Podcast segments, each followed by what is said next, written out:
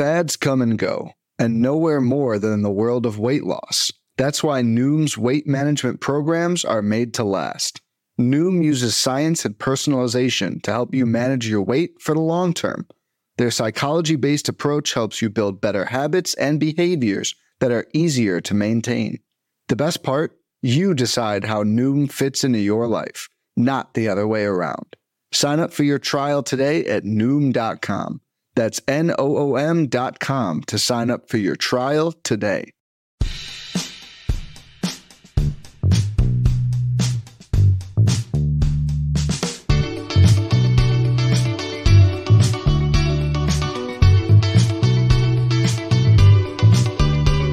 Hey, what's up, everyone? This is the On the Farm podcast coming at you on the Pitcher List Podcast Network. I am your host, Kyle Brown, here to do my best to give you insights into all things minor league baseball, prospecting, dynasty, fantasy baseball. You can follow the show on Twitter and get updates about episodes by following at On the Farm PL. And you can find me on Twitter at Caught Looking, spelled the Roman way. That's with a V instead of a U.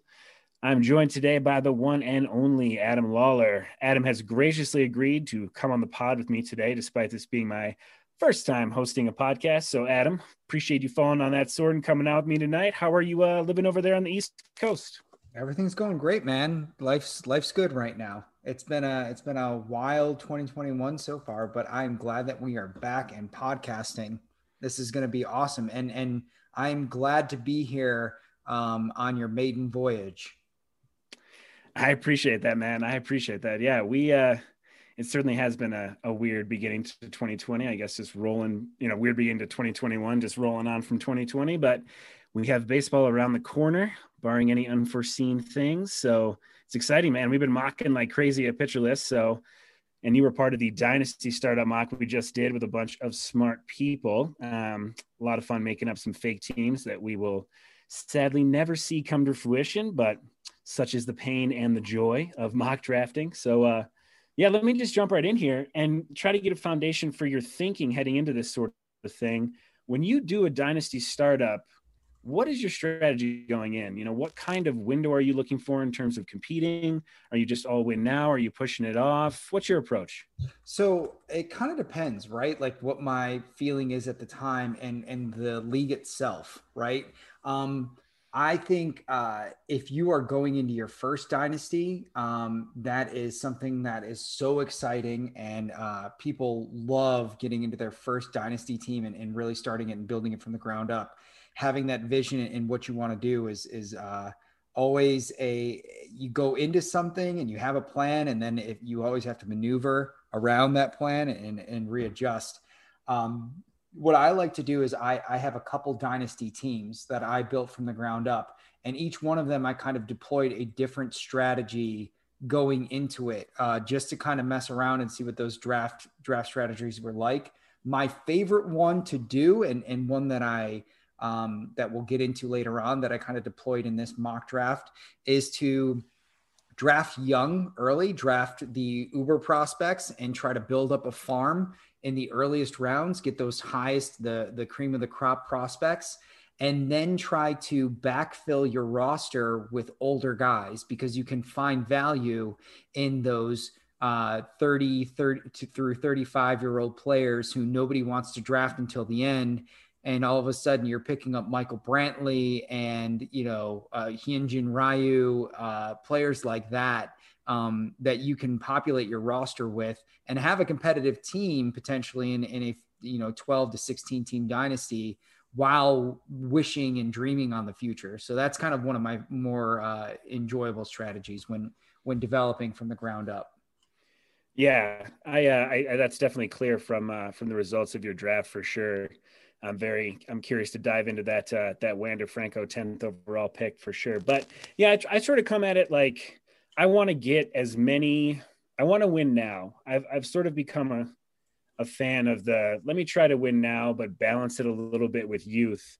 So I go into the dynasty startup with the idea that I want to get a lot of those top prospects, but I want to focus maybe a little bit more on prospects that are just about to emerge and then try to get that core of young hitters that are 24 25 26 ideally with an idea of of competing in the first two or three years with enough firepower in those assets to sell them off in year two or three with, while they still retain quite a bit of value and sort of push a lot of talent into my farm with those types of trades after giving myself a little bit of a window.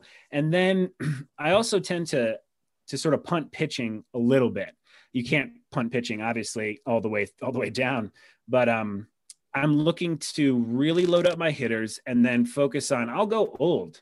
I'm happy to go old. I mean, most of the best pitchers in baseball these days are over 30. We still have obviously some some young bucks out there killing it, like Shane Bieber and Zach Gallen and stuff like that. But you look at Gerrit Cole. You look. I mean, we were a year removed from Gerrit Cole, Max Scherzer, Justin Verlander, Jacob Degrom. All these guys are 30 plus. So I, I tend to sort of let everyone else take some of those younger pitchers early. And I think we saw Shane Bieber go in the first round in this mock. Um, and and you know I, I those those players I think are undervalued in dynasty, and yet they they tend to be some of the most reliable. Much like your Michael Brantley hitter, I'm going to be real happy. Um, I, frankly, I was excited to to get Charlie Morton in this draft, even knowing that he's going to not likely not even play in 2022, but he could return near ace uh, productivity in in 2021 for me. So that was sort of my strategy. I wanted to go in, and I I feel like I executed it pretty well. And with with whatever the room was doing, I was able to get a pretty young core in my infield and my outfield. Still nab some top prospects, but ones that were like just about to come up, like uh, Kirilloff and and uh, and Dylan Carlson and Ke'Bryan Hayes, guys that are still technically prospect eligible for dynasty leagues, even if they've been off the uh, you know the actual MLB prospect list because of service time. But yeah, that's uh, that's sort of my approach. I'm curious though. You want to get those Uber prospects early. You want to build that farm. Does the lost season for minor league baseball? Let's say you're doing a, a real dynasty startup this year how does that lost season work for you? You know, what are you what are you worried about when it comes to building those prospects and that farm with with a lack of information uh, from the last year? You know, is there anything that that with with the the total complete loss of the minor league season you changed up? Uh, you know, a, a, little bit. When I saw that question that you posed, I, I, started thinking about it quite a bit, and I think that that was part of my calculation going into this. Right? Is is I did not go after. Uh, you know, there aren't as as much. There isn't as much information out there uh, for your prop up or pop up prospects uh, like they like usually would. So you're kind of sticking with what you know, and those cream of the crop prospects potentially in my mind, have more value now than they had in, previous years, right? Because you know what Wander Franco is going to do. You are familiar with Julio Rodriguez. Those are names uh, that came up uh, in 2020 or in 2019. I'm sorry, in 2019, uh, and were already valuable at that time. So when I when you think about these future players, and and I actually ended up drafting one in Zac Veen, who I think will be a, a very highly touted prospect despite his uh, organization that he's affiliated with. Um, kind of being more questionable, more suspect than they were in the past. So I think uh, kind of going to those safe harbors, you know, I, Zac Veen's more volatile. Wander Franco's a bond, you know, like you're you're you're investing in a safe harbor with with a Wander Franco or a Julio Rodriguez, a CJ Abrams, um, more so than you had in the past. Uh, and and there is more value in finding some other guys. And and I know that uh, you know you you had said before that you're interested in talking about my my prospect heavy approach it'll be interesting. I, I kind of want to push back on that a little bit, just judging by my roster and what I ended up uh, taking on. But yes, f- to answer your question directly, right? You want to find those Uber prospects now early in these types of drafts than you had in the past. And there's going to be more volatility in the next year, first year player drafts of your leagues or in the waiver wires coming up as these minor league teams get underway and more uh, players start showing out and what they did, how they adjusted their uh, motion, their uh, swing plane, anything like that during the lost season of 2020 for minor leaguers. So I think that there's going to be uh, more of an opportunity for people to pick up um, surprise prospects this year than there ever has been in the past. Yeah, I, I can I can definitely see that. I th- I think, you know, in a lot of the dynasty leagues that I'm currently in, I I was sort of on the fence with regard to pushing in all my chips and going for it, or you know, selling for uh, for the farm, and and you know, pushing you know, being competitive off a couple of years. And I generally made the decision to to sell off as much of the farm as possible for the opportunity to win now this year. And sort of similar to what you're saying, I I, I did that because I am confident at least in my ability with with some of the leagues that I'm playing in and with the the people that I'm playing with, that I'll be able to push all those chips in for the sake of this year and next year, and then be able to restock my farm system a little bit more effectively because I can capitalize on the lack of information, and I can use what I knew or what I you know what I researched in 2019. There is some new information. I can dig deep on the alternate site stuff um, and I can, you know, just try to out research my the, the people who are going to say, ah, we have no minor league data, so what am I supposed to do? And you know, I'm going to go to various sites. I'm going to get as much information as possible, and my hope is that that'll allow me to, yeah, to to, to capitalize on what other people were not able to find or willing to find, and I can find a lot more of those diamonds in the rough um, in the near future. You know, sort of with the chaos of of the lost season. So it's interesting. Um, and ideally and, and hopefully we get we get a season this year and there'll be a lot there's going to be a lot of quote unquote pop-up prospects this year because we just don't know exactly we haven't seen in games what they've been able to do um, you know at the alternate site or just who was able to worked their butt off um, at home. You know, they didn't get to the alternate site, but what did they do? I know some some pitchers and players went to independent leagues here and there to try to get reps, and you know, there's a little bit of, of report uh, from from those types of places that you can try to get information from. But people were still playing baseball, and it's going to be interesting to see who really was able to to progress you know distinct parts of their games despite not actually playing in real time you know minor league baseball games um, yeah you're gonna have you're gonna have narratives come out right? You're gonna have all of these narratives come out. I'm always a little leery about this idea of like oh what happened at the alternate sites? Because who's watching those guys? Those that those are the scouts that drafted them. Those are the the organizational de- development people that want to pump up their guys and tell the everybody that they're wonderful and great uh, so that they can have promise for the future.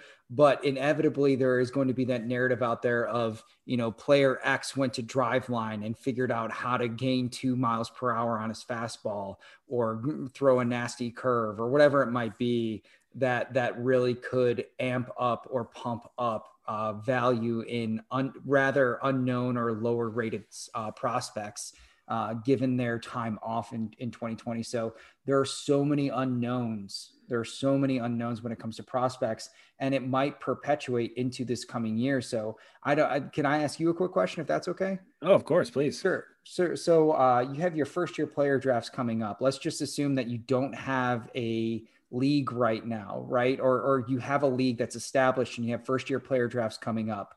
How many players do you really see in that first year player draft coming up right now that you're interested in, like in the first round? Where does it fall off? Um, you know, it's interesting. I going over sort of the very, you know, the five round draft that we got this year, which was weird in and of itself. Um, what I sort of gravitated to was over slot picks. Um, so trying to find those over slot picks and to try to use that as an indicator of this team wanted to figure out a way to make sure they got this guy. Um, so people that I'm not necessarily high on him specifically, but like a Blaze Jordan, right? Like he got a lot more cash uh, than his slot, um, and and that's what I'm going to sort of look at. Who really was targeted by some of these teams, sort of like Hudson Head was, you know, uh, uh, a, a, couple drafts back where he was given a big overslot uh, bonus in the third round. So I'm going to look for that for an indicator. But honestly, going over the draft sort of in its minutia, the first two rounds, after those first two rounds, it starts to get a little bit thin and it starts to be a little bit more dart throwy um, for the most part. So I, I definitely found a couple guys I like in those in that second round, but it drops off pretty quickly. It definitely drops off pretty quickly, and more than ever before I'm looking at the organization more than ever before. I'm looking at who got this guy and what can they do with him. With the potential of more lost time or or anything like that, or a total restructuring of the minor, of minor league baseball. All these things, all those question marks. I look for stability, so I'm looking at those Dodgers prospects. I'm looking at those Cleveland prospects. Uh, you know, there's a player for for the Twins. Uh, they drafted Alerick Soularie. I believe I'm saying that right, but it's very possible that I'm not. Um, and that's he's a he's a bat first profile outfielder who doesn't necessarily have a great handle on defense and that's the kind of person that the Twins have been really, really effective in developing recently. So I'm looking for matches in that way. Um, and yeah, that's that's sort of how I'm attacking the first year player draft. Another way I'm attacking the first year player draft this year is just trading all my picks away. Yeah, um, that's that's really you know if you look at a lot of the dynasties that I'm in, I sold almost all of my picks this year, mm-hmm. um, except for a couple maybe late rounders where I feel like I can I can still find some value, which isn't even necessarily players from this year's draft, but it's players that uh, were forgotten, not taken the year before, and now there's no information on them. I didn't even have enough picks. There's a lot of guys that I just didn't have enough picks to take in certain formats. And this year, because they weren't able to come out and do well in low A or rookie ball or whatever, they're still available, and nobody has any idea about them. You know, a good example of that uh, this year, I would say, is is Gunnar Henderson people definitely have an idea about him right now because there's been a lot of chatter about his exit velocity, his launch angle, and his progression at the alternate site. And I do share your trepidation about the alternate site reports, right? Because it's like asking parents about how their kids did in the school play. It's like, oh, of course, they were amazing. They were the best uh, on stage. Didn't you see them? We were all there watching them, and it, it is tough to uh, to just take at stock and at face value those alternate training site reports because who are they being given? It's like you said, who's giving them to me, and what is the level of criticism and scrutiny that that they're going under before they they they just come out? And are we all just starved for information that we're willing to take that and just go crazy? Um, so yeah, and you're seeing that a little bit with Wander Franco, um, in that oh he's got weird exit velocities and oh his launch angle is a little bit low and and maybe we should be down on him. If Wander Franco last year had completely destroyed Double A no one would be talking about vaulting Kelenic or Julio Rodriguez above him unless one of them managed to hit 40 40 or something and just set the world on fire themselves. So you got to be able to play with those market inefficiencies. Um, but yeah, to answer your question, if, if, you know, when, when the rubber meets the road for me this year, I traded away all those picks and I, I just pushed it down the road for, for, to try to capitalize on the chaos. Right. And that's, I think that that kind of underscores the sentiment of nobody really knows right now because there was no data, there was no information that really came out from 2020.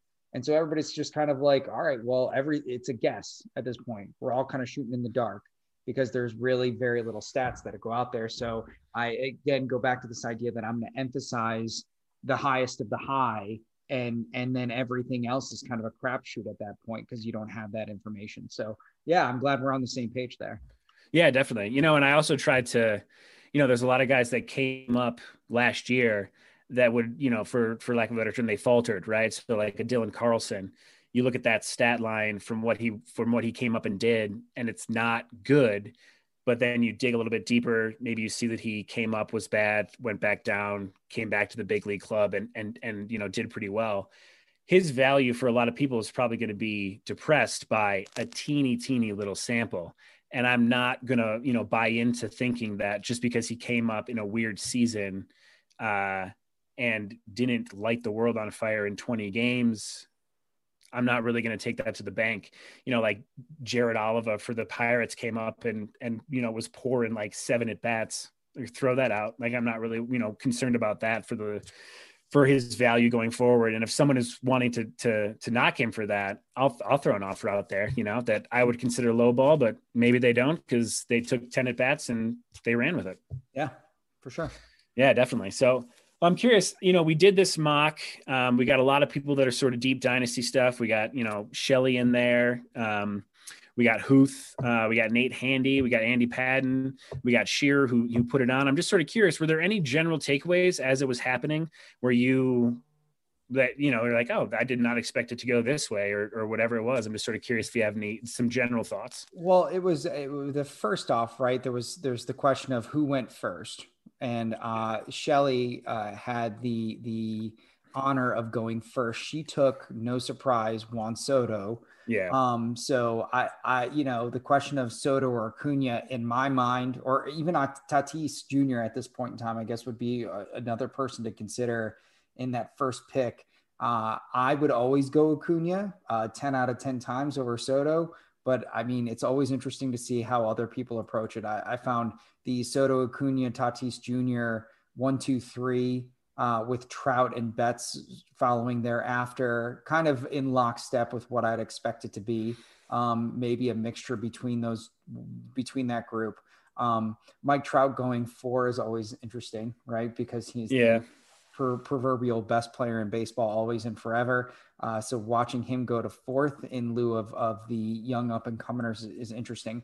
The where I got surprised, uh, Ethan Kaplan taking Gerrit Cole in the sixth sixth slot uh, was yeah. surprising to me. Um, you know, I think Jose Ramirez going seventh with Nate Handy was a little bit surprising to me, given kind of his uh, rocky year what was that 2019 but kind of coming back in 2020 uh, so I, I don't know. I think probably would consider other names well before jose ramirez. I think i'd probably drop him a, around later. Um, but obviously I, I, know that my wander franco selection at 10 uh, generated a little conversation. Um, but then andy coming in at the end right and taking jacob deGrom at the 12th pick was also kind of surprising. So seeing two you know, 30 year old pitchers in a 12 team dynasty startup going in the first round uh, was a little surprising to me. I think you and I are both on the same wavelength when we we will punt pitching and let let it come to us eventually, um, and not emphasize that so heavily, just because pitching seems way more volatile than uh, than hitters. So so seeing those uh, two names go in the first round were surprising, uh, as well as um, you know, the idea that Jose Ramirez went seventh. But yep, that's it. Yeah, no, I, I, agree. I was I was pretty shocked by the Gerrit Cole pick um, and the Degrom pick as well. It and and pitching is more volatile, and I feel like especially young pitching, right? I mean, at least with Cole and Degrom, you are going to get that production most likely. Jose Ramirez in a five by five, it doesn't surprise me necessarily, but then you look at who was passed up uh, and I, I guess I'm sort of surprised that Trea Turner didn't go before Jose Ramirez because as much as you're, and he went, uh, he went just before, just before the wheel, and after your Wander Franco pick, you know, Turner's got a little bit of that injury history stuff that that sort of sticks with him. But Ramirez, for whatever Trea Turner is, he's never been bad when he plays. So Ramirez having that spell where he was frankly unrosterable, and I'm I'm guaranteeing he lost people head to head championships for sure that year, um, or or I guess it was the, the the first half that he was just so terrible. But yeah, that's that's an interesting one. I think it shows the value that people ascribe to steals uh, when it comes to Jose Ramirez. It's they really, you know, there's very few guys out there who can really put up 30 30 seasons. He's one of them. I, I, guess yeah, I, I, was surprised by that. Um, and I I really liked you snipe me in the second round for sure because I I you know in a startup dynasty I'm looking at Bo Bichette as sort of the perfect mixture of youth production you know and projection and so I was licking my chops when that second round pick was coming around and I was going to grab Bo Bichette. I ended up going with Vlad Jr. in the first round. I think he's still going to be quite special when it's all said and done. I'm not ready to to sort of cage him in the production that he's that he's put out so far. To to think that he was an 80 grade overall talent by Baseball America, the only one they've ever put out, and then he came up. He's gotten there purely on just raw talent, right? Like as he said himself, he's never hit the gym. He's never really had to try to be one of the best hitters at, at the level that he's been at. And he sees what Fernando Tatis is doing and and sort of bulking up and and taking that aspect of the game off the field more seriously, we could all be in for for for quite something. It's a big risk. But for me also first base is a really bizarrely weak position in fantasy right now. So you see all these shortstops going, these third basemen going you know these pitchers and I, am happy to sort of lock down first base for the next for the next decade with uh with vlad yeah. and then um yeah th- there was a weird mixture of of age uh and versus versus young guys in this one so that's what i couldn't really get a handle on it because it seemed like so many people people are not necessarily responding to trends. They were pretty blinders on with regard to some of their strategy. At least that's what I saw because I'm sitting there. Like I took Corbin Burnes um, with my one, two, three for my sixth pick, and I didn't even want to take a pitcher then. I was sitting there being like, you're, you're getting crazy. You need some pitching. Like, this is getting out of hand. How long can you punt this? And I took Burnes and then I didn't take another pitcher for like seven more rounds because I was just mm-hmm. like, this doesn't need to happen. Like, I don't, I don't need to do this at all. And I was still able to get Savale, McCullers Jr., Male, um, and and and just a lot of young pitching that I think could all could all do quite well. And then some old guys much later on, like like Charlie Morton. Um, so yeah, that's uh, and and some you know some flyers on guys like Domingo German and all that stuff. But yeah, I mean, I'm curious about you. You also ended up with Julio Rodriguez, um, so you definitely have. I mean, you have two of the top three prospects in baseball, pretty much across the board, no matter who you talk to. I guess maybe we should say top five to be safe, because there's some people that don't have Julio there um, for the most part. But uh, but yeah, that's. I, I think it was it was a draft that continued to surprise me. Yeah. Um, and I was shocked at at sort of some of the picks later on and who people reached for and who people didn't. Um, you know, and I was also interested to see how high some players went that are very, very far away, like Jasson Dominguez. You know, Jasson Dominguez went went right near Spencer Torkelson and Alec Bohm, two players who are most likely going to be impacting the major league roster. Well, Bohm this year for sure. Torkelson could be up this year. Um, Probably from, not. I wouldn't yeah. say so. Detroit I wouldn't. Not gonna, Detroit's not going to risk that, but yeah, in a, in the next two years for sure. Whereas Jasson Dominguez is, you know, like twenty twenty five at the early.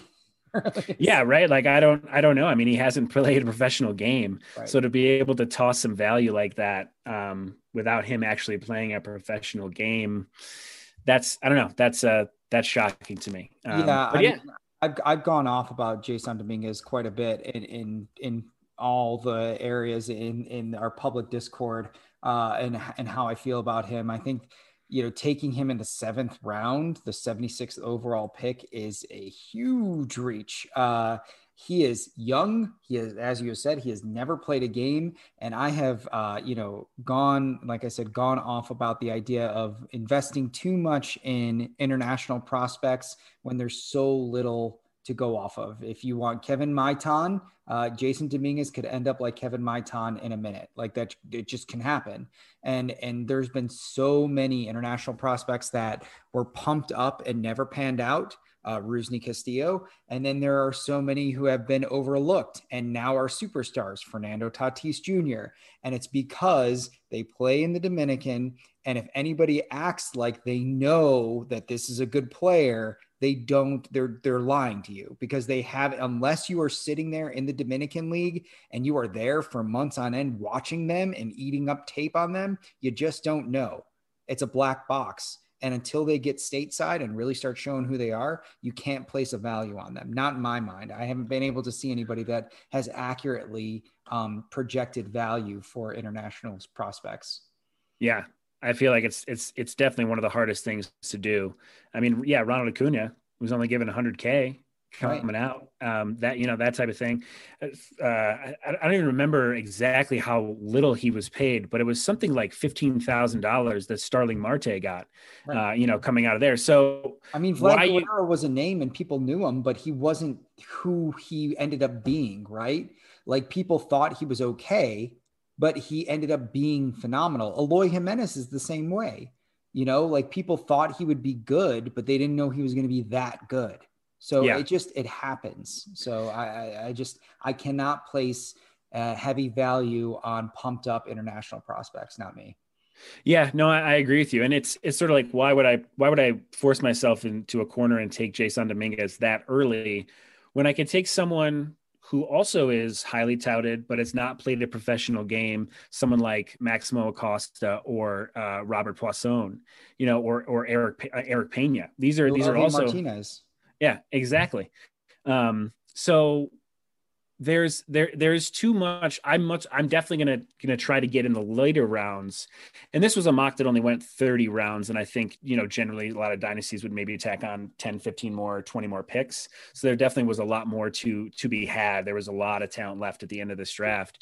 Um, but i'm gonna take all those dart throws late late in the rounds. In a lot of my dynasty leagues i just i keep my top pick so i can get that one guy that i'm looking at and then I'm trading everything down and just trying to get volume uh, in the bottom of the draft to try to get all those lottery tickets and see if if any of them can pop. I, I got Ronald Acuna in the 12th round, the last round of one of my dynasty drafts, sort of a year before a lot of the hype began. And granted, I was just stat line scouting at the time. I just saw that this guy just hits everywhere he goes. Take a shot on him, turned into you know turned into Ronald Acuna. So right. it it that definitely was something that that stuck out to me is that and that speaks to what we were talking about earlier with just the hype and the lack of information and Jasson Dominguez being the freak and the, the guy you see on Twitter, but not having any real information other than you know some exit velocities on a on a on a batting cage uh, session from from Twitter the other day. It's just not enough for me to uh, to pass up actual reliable production. Um, yeah. All right. So I want I want you to uh, explain yourself. We're gonna have an, a session called Kyle's Kyle explains himself. Are you ready? Okay, I'm ready. All right, Kyle, your pitching staff. Explain yourself. All right. So, so here's what we got, everybody. Uh, Kyle took Corbin Burnes in the sixth round. I think that was a phenomenal value. Incredible. I think that that that Corbin Burnes is the real deal. And you know, when, if we were to look back on this in a year after 2020's uh, or 2021's played out, uh, that's going to be an incredible value. Uh, then he takes Aaron Civale in the 13th, Lance McCullers in the 14th, and uh, Tyler Mahle in the 15th. Um, and then we go on a little bit farther. The 16th, he takes Marcus Stroman, and the 18th, he takes Mitch Keller. Um, Kyle, explain yourself. Lance McCullers, Tyler Mahle, Marcus Stroman, Mitch Keller. What is going on in your head? Well, the Mitch Keller one is just I, am a Pirates fan, so I'm desperate for the one one of the one remaining potentials we have on the major league roster to uh you know to actually be productive. So now, now listen, I, as a former host of On the Farm, I'm going to let you know that Chad Kuhl's mom listens to this podcast, so you better apologize right now. Oh, Mrs. Mrs. Kuhl, let me tell you something. Um, your son's about to be traded, um, 100%. And uh, I hope he finds success somewhere that isn't Pittsburgh because I don't think we can give it to him. Those breaking balls are sick, but uh, you know, I think I think we're to be we're to be moving him for for something down the road. So, Mrs. Kuhl, I, am sorry for uh, for disparaging her anyway, but uh, but I think you know the thing about Keller Keller is going to be given what you know what I wanted to do after getting that Burnes uh, sort of locked in, and Burnes is very risky as well. I, I, there, there's no guarantee that his obliques will hold up. He's never pitched some sort of full season. Like there's a lot of injury risk there. Civale is a guy that I think is. I mean, I believe in Cleveland. I believe in Cleveland's ability to turn middling pitchers into much, much, much better pitchers. And Civale is a guy that counteracts Burnes because he isn't going to be a, like a huge strikeout dude, but he's able to limit walks pretty successfully, um, and he's going to pitch a lot of innings per start. So that was sort of that was sort of my counter there. I think he, I don't think he's going to go full Shane Bieber, but I like what I've seen out of Civale, and then I paired that with the organization. And there really is no one who's coming for his job as, as far as I can see. So that was sort of the Civale. Tyler Mahle is one of my he's I'm probably going to have every single share of Tyler Mahle this year. Um, his advanced metrics look really good. The the the walk percentage that he put up last year is when you look at the true walk percentage or the deserved walk percentage, it's much lower. So I think there's some noise there that's going to put a lot of people off to him. Like they're going to see some gains, but then see that walk percentage and be worried. And again, they you know they're losing. He lost out on his job last year to Wade Miley for a period of time, which was very, very, very frustrating because um, I think Mahle has a lot of potential, especially with elevated fastballs and and you know some very good breaking balls. He pitches in a in a little bit of a bandbox, but he also pitches in arguably the worst division I have ever seen in my history as a baseball fan. That National League Central is rough. And the him being able to play in a full 162 game season, the Reds playing the Pirates 19 times is fantastic. Um, the Cubs don't really have much going on. The Cardinals are good, not great. I the Brewers, you know, if if Keston Hiura uh, doesn't doesn't turn on the afterburners this year, and and Yelich isn't able to figure it out, I think he will. But there's there's really not that much firepower in the NL Central. I guess is my point, and I like what I see in Mahle a lot, uh, and I think he has the ability to go a lot of six inning starts and rack up six seven Ks per, you know, per start. McCullers, so McCullers is someone who, if you look at those bloom boards that that show up on Twitter, he had one horrific start last year in Arizona. I, I know because he was on my team and I watched the start, and he was lights out for three innings. And then Arizona did, did, did that thing where they open up the roof, and there's a little chatter that uh, whenever they do that, it tends to really change the dynamics of the of the batted balls. And McCullers got torched, and I think it was for eight runs. And that, if you, it's one of those things that's it's cherry picking, right? And it's a little bit confirmation biasy, admittedly. But if you take that start out and you say, okay, he's probably not going to give up eight runs multiple times in a full season, his numbers look a lot better. Um, and I, he's had enough time removed from TJ. I still like a lot of what I see in Lance McCullers. But again, I had to pair all of that risk, Keller, Mahle, McCullers, with sort of more reliable guys. And that's where sort of Charlie Morton comes in. And you know, Drew that's Pomeranz. yeah. Well, at some point with Drew Pomeranz, I was like, man, I just got to get, I got to get some relievers on. If I'm, if my whole goal is to like try to win now, I can't just sit here with with no relievers. Though I probably would have waited many, many, many more picks to to grab some guys that I thought were were upstarts. But I, there's there's a few guys on my on my pitching staff that are going to pitch innings. Another one is Justus Sheffield um, and and Marcus Stroman and, and Charlie Morton. You know, I, Stroman's had some injury issues, but I think the year off and what I see happening in New York uh, right now is is looking good. So it's not it's definitely not the sexiest pitching staff it doesn't have anything that's super high octane, maybe beyond Burnes, But what it does have is a lot of guys who can take that next step. Um, and I feel that way about Elieser Hernandez, who I took very late. I feel that way a little bit about Justus Sheffield. I think Domingo German can come back into a very weird situation in New York and be good again.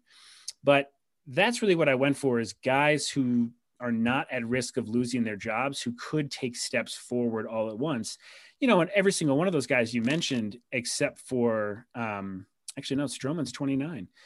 Every single one of those guys is under 30. So there's still a lot of time for them to figure it out. And I feel like at least a couple of them are going to explode in value this year. Which ones? Not exactly sure.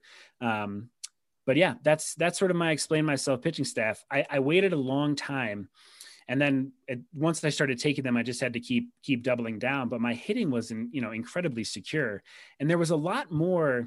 You know, if this if this draft went many more rounds, I would have picked up guys like Mike Minor. You know, I would have picked up uh, I would have picked up that sort of old pitcher. I would have picked up a Michael Pineda. You know what I mean? I would have picked up that type of pitcher to support the risk that I'm taking with some of these young guys who are going to be able to strike dudes out, but maybe are not going to give me anywhere close to 200 innings in a full season. Um, so yeah, man, that's uh that's sort of what I was doing there, and uh, a lot of those dudes are are pitcher list sort of darlings, depending on who you talk to. I mean, we got a lot of heads at pitcher list, so you can find a hater and a lover for almost any player. Um, but yeah, that, I that's to be a hater all the way around, no matter who it is, including my own team. Now, I want you to hate on my team just a smidge, if that's okay. Can I ask you a question? Yeah, yeah, please. All right, so we're going to compare your pitching staff to my pitching staff because I went in a little bit of a different direction, also with a lot of like question marks, but we we kind of waited. Uh, I went a little bit earlier, uh, quicker than you did, right? Mm-hmm. All right, so I have Jose Bar- uh, Berrios. I took in the seventh. Kyle Hendricks. I took in the eighth. I feel like those are two nice floor pitchers, right? Like they're going to give me the innings I need uh, in order to continue on. They're not going to be wonderful, but they're going to ha- they're definitely going to be good. Now here come all the question marks. Frankie Montas, German Marquez. Now, keep in mind, you don't say a single bad word about German Marquez, but let's keep going. Frankie Montas, German Marquez, Chris Sale, Corey Kluber, Chris Bassitt. Now, of those names that I just listed, which one's going to blow up in my hand the most? Which grenade is going to blow up in my hand? Ooh, that's interesting. You know, I th- I think it's actually Chris Sale um, because I am worried about his ability to come back And so I think there's a potential big zero there. Now you didn't take him that early, right? So you didn't risk a huge pick on him. You took him 183rd overall. So that's not crazy. I'm not going to sit here and say German Marquez because I love German Marquez, and oh, I'm and I, am knew I liked you, dude. I am love him. I am happy to take him for half of his starts. He's another one of those guys from the Bloom boards that if you remove one of his starts, where I'm pretty sure he gave up nine earned runs, Mhm. that he looks a lot better. And you look at those the, the pitch data that comes from him. He's on every single one of those lists. So the curveball that, that induced this many whiffs, the whatever it is, like he's on the list. And we have never been closer to a German Marquez trade than we are right now. We have never been closer to getting him out of Coors. And he's the kind of pitcher, what is he, 25 right now? He's the kind of pitcher um, that could absolutely explode. So he's the opposite of that. I, I I'm need glad to turn off the lights and light some candles. Let me get going here. You are getting me all excited. All right, keep going. I- yeah, I, I love German Marquez. Um, the I'm glad you called Jose Berrios, Jose Berrios a floor pitcher because I've been waiting for that next gear and I don't think it's going to come. I, that was a pick that I was like, oh wow, that's you know that's it. It's reliable and and you're probably going to get that 180 inning plus season and the wins are probably going to be there because of the the Twins able to score. Twins are able to score runs. Um, but that you know, I'm, like I said, I'm glad you called him a floor pitcher. Montas is an interesting one. I think Montas I could go either way on because he had those injuries that sort of he didn't look right last year, right?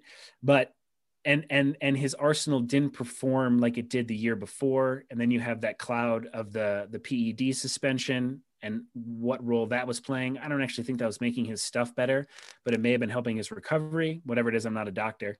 Um, but he could go either way. Montas could really return to form for me, and he struck out 13 dudes uh, at the end of last season in a start where he, you know, was pretty dominant. So he gave us that little little nugget at the end of the year. Um, Kluber is definitely one who could maybe pitch you five innings, right? Like that's very possible um, when it comes to when it comes to what you got. I actually liked your Bassitt pick late because I think Bassitt's he's a compiler. You know, he's someone that's gonna that's gonna go out there and and pitch you five six decent innings per start. And you got him very late. You got him pick 346. Um, so that's the kind of thing that can help support that uh, that risk. But I definitely would not be touching Chris Sale with I mean, pick a length of pole that you want, and I'm not touching him with it. Um, so that's that's sort of my take on your pitching staff. I obviously like Hendricks. Hendricks has never been bad.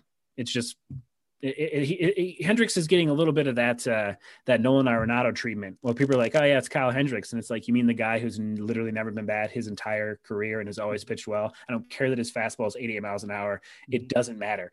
He's just one where the results just just trump everything. So really like 2017 Jose Quintana vibes. You know what I mean? Like he's just underrated, always very stable, like always going to be the guy you want him to be, and and that's kind of where I'm at with Kyle Hendricks. But yeah, it's interesting. So you said Chris Sale is is the grenade that'll blow up in my hands. I tend to agree with you. He's 31 years old, coming back from Tommy John. He could come back and not be the guy, the dominant self that everybody knew Chris Sale to know and love. Absolutely. I think at pick 183, I had a hard time turning away from him, especially with my pitching staff the way it was. Um, you know, and I expect him to pitch half a season next year. And if, you know, honestly, in my mind, if this was a situation and I were drafting him and he, he pitched half a season, he was dominant, I would probably go into 2022 being like, hey, who wants Chris Sale?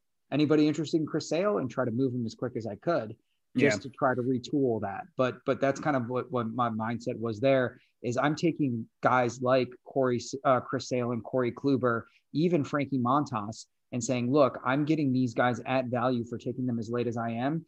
And if either one of them pop and perform, then I'm going to go ahead and try to flip them for value as quick as I can to try to recoup that in some other way in, in either obtaining a higher level value by packaging them with somebody or moving them on and trying to retool for whatever first year player draft that I have coming up in 2022. So. Yeah, I mean, I like I like Sale as a take him, let him get healthy, let the let the Red Sox baby him a little bit, and when he comes out and strikes out eight dudes in three innings in his first start, and then gets pulled, trade him immediately. Trade him for a bunch of prospects. Trade him for someone who's like, "Oh, I'm going to go for it this year because I'm doing well," and get him off your roster after he's he's returned, you know, a lot of that value the thing about Chris Sale, which which I, I've seen, you know, so some people go through the pain of, when a pitcher who should be good is not very good at all, and there were some starts where Sale suffered from that in his last time pitching, you're still throwing him and you're just eating it, right? Like there's other guys who you're going to sit because you don't necessarily have uh, a faith in their abilities, but you know exactly when to start them.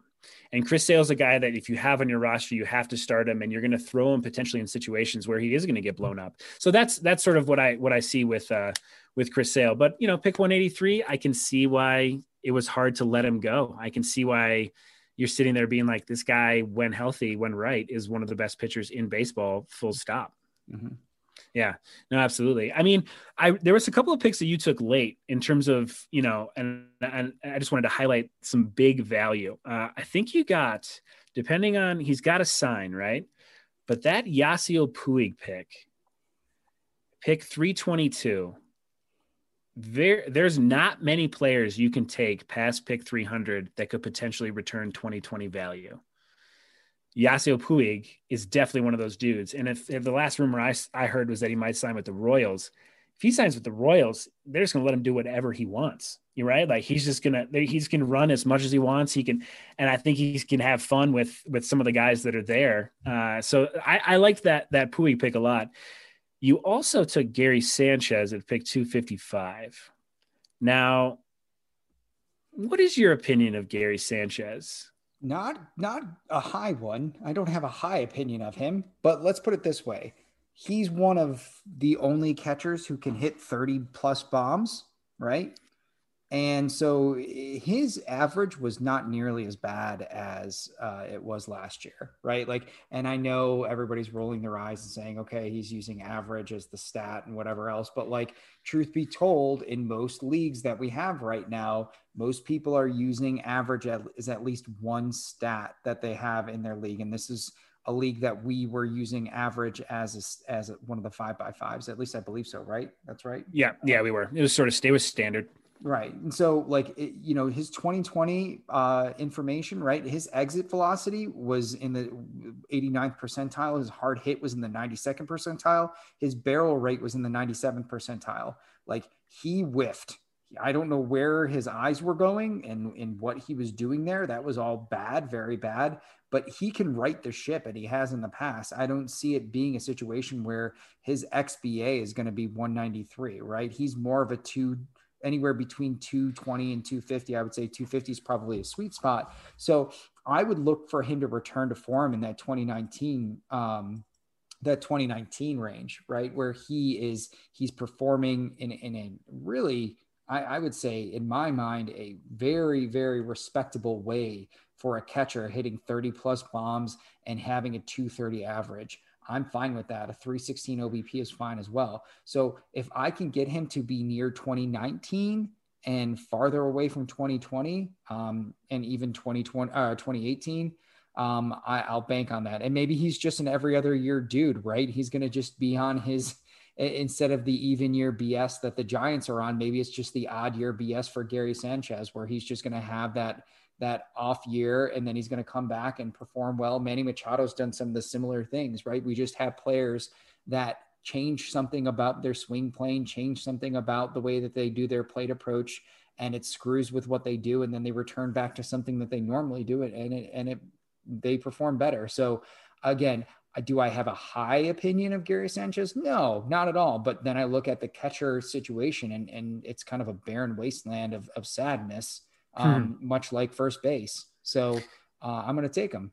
Yeah, no, I mean, and and you're right about catcher being being what it is. Uh, I, you know, full disclosure, I didn't even take a catcher. So that tells you how I feel about the position in general. If there are a few more rounds in this draft, obviously I would have slotted somebody in, and I did take you know Francisco Alvarez uh, as one of my picks for my farm.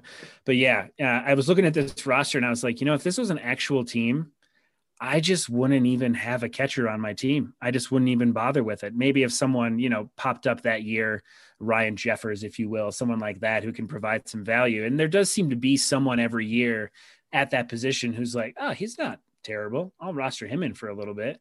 Right. That's probably what I would have looked to do. Um, but yeah, I didn't even I didn't even fill that part out of my roster because catcher catcher bothers me so much that it's just you just have to take that L um, for the most part. And and Sanchez I mean, does at least give you one thing. Agreed. And and I'm looking at players that were taken before Gary Sanchez, right? Alejandro Kirk was taken in the 19th round, 227 overall. Joey Bart was taken in the 18th round, 210 overall.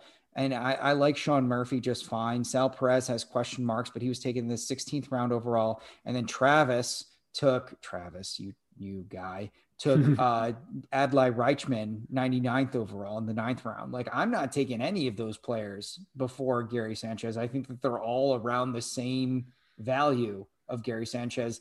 Reichman probably might be up this year. Joey Bart was up, but he wasn't very good, and that's going to take some time. And Alejandro Kirk's going to play what, like maybe a third of the at bats for Toronto's uh, catcher platoon this year.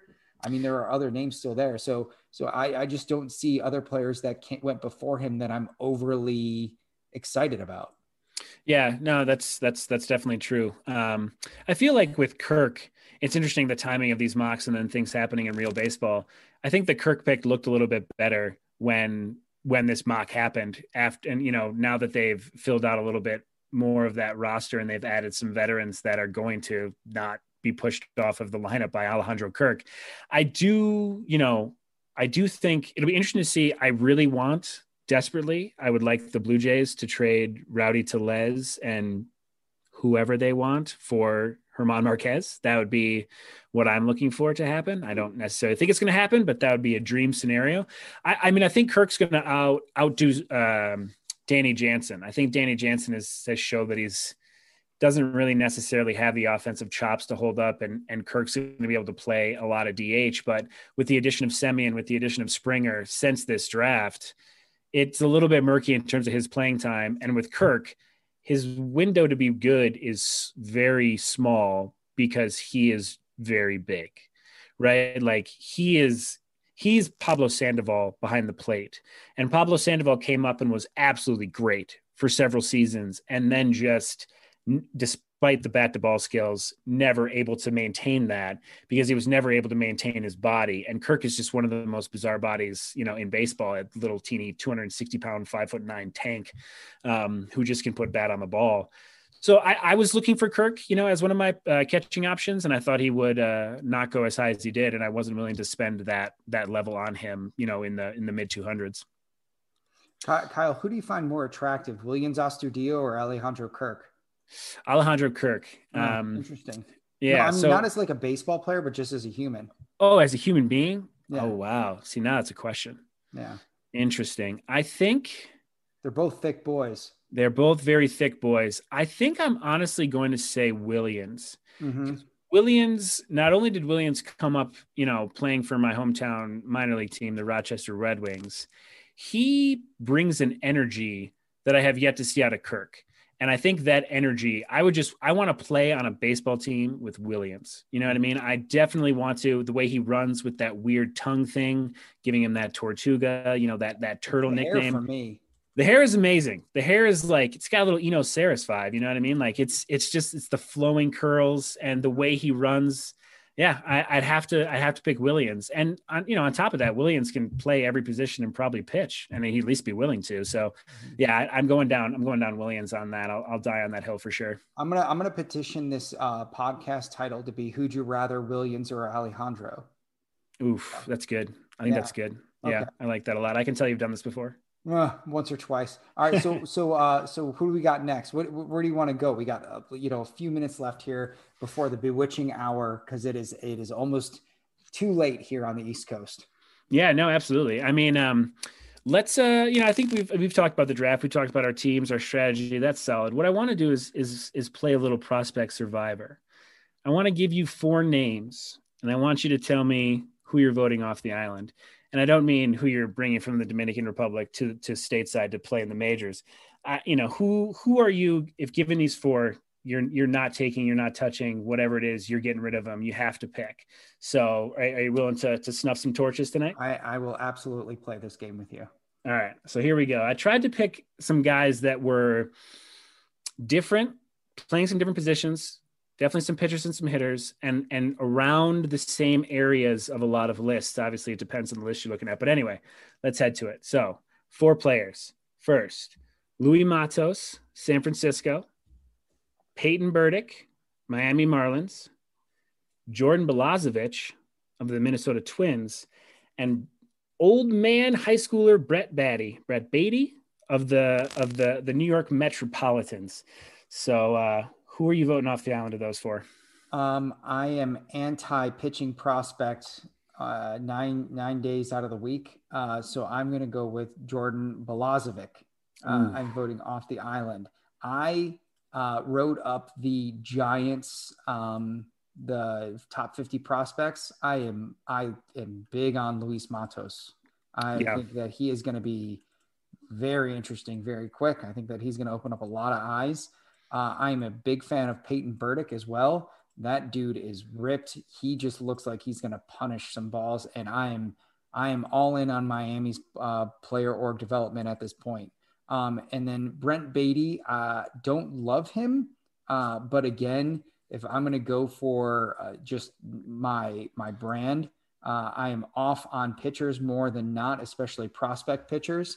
Um, you know, anytime that we have, uh, and, and actually, you know, I feel bad because I drafted Mackenzie Gore as my only pitching prospect, but I'm only going to go with the top end guys, and I am not going to uh, plumb the depths to try to find that you know number 15 or even the number five overall prospect within an organization who might be some right-hander that may or may not end up being a fourth starter um, three years down the road. So while I like Jordan Balazovic, I, you know, we had discussed this earlier. I think both of our approaches when it comes to dynasty is to buy pitching um, or have like, you know, aged pitchers that are established uh, more so than trying to buy the hype early. Jesus Luzardo, AJ Puk, Forrest Whitley come to mind. Um, I'm not going to go in on that. So I'm voting off Jordan Balazovic. Yeah, I mean, I, I think as you say, that is very on brand. I, I tried to pick a pitcher that I thought, well, one I had to play around those those ranks, right? But I'm a big Balazovic fan, um, and a lot of that stems from I, I tend to favor when it comes to pitching prospects, when it comes to trying to find them, the ones that I gravitate to that I think hit more often than not, or at the very least, perform well in the minor leagues and allow themselves to give your team trade value are dudes that have high pitchability and very very very good control. And Balazovic you know has has both of those aspects in in spades. And you can you know you can sell somebody on his 14k to 9 that he posted uh, in the minor leagues. And um, yeah but I I do agree. I, I would avoid the pitcher here as well. That said I would vote off Brett Baty because I I, I did the Mets top 50 um, this year, and there's just something I don't love about his swing, and I don't love that he was already 19 coming out of high school when he was drafted, which makes me question some of the production there being older than his competition. And then he's actually one where the lost season for me would be would be sort of I'd be worried about that just because of his, his sort of development how should you say timeline and arc.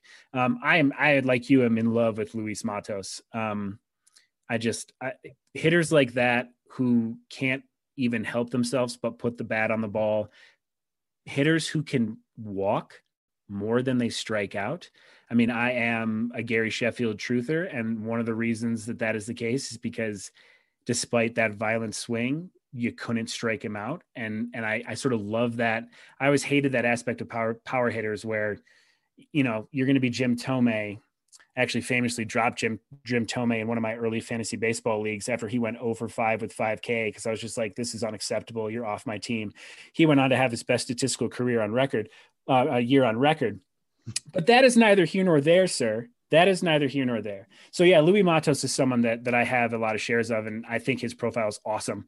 And and the Giants are doing a lot of great development stuff with uh, with their outfielders right now, with Canario and and uh, uh, you know, and then obviously the infield as well, Luciano and, and Toribio. Marco Luciano. Yep. Yep. Yeah. They're, they're killing it. And it was, it definitely was tough with Burdick because I like Burdick a lot.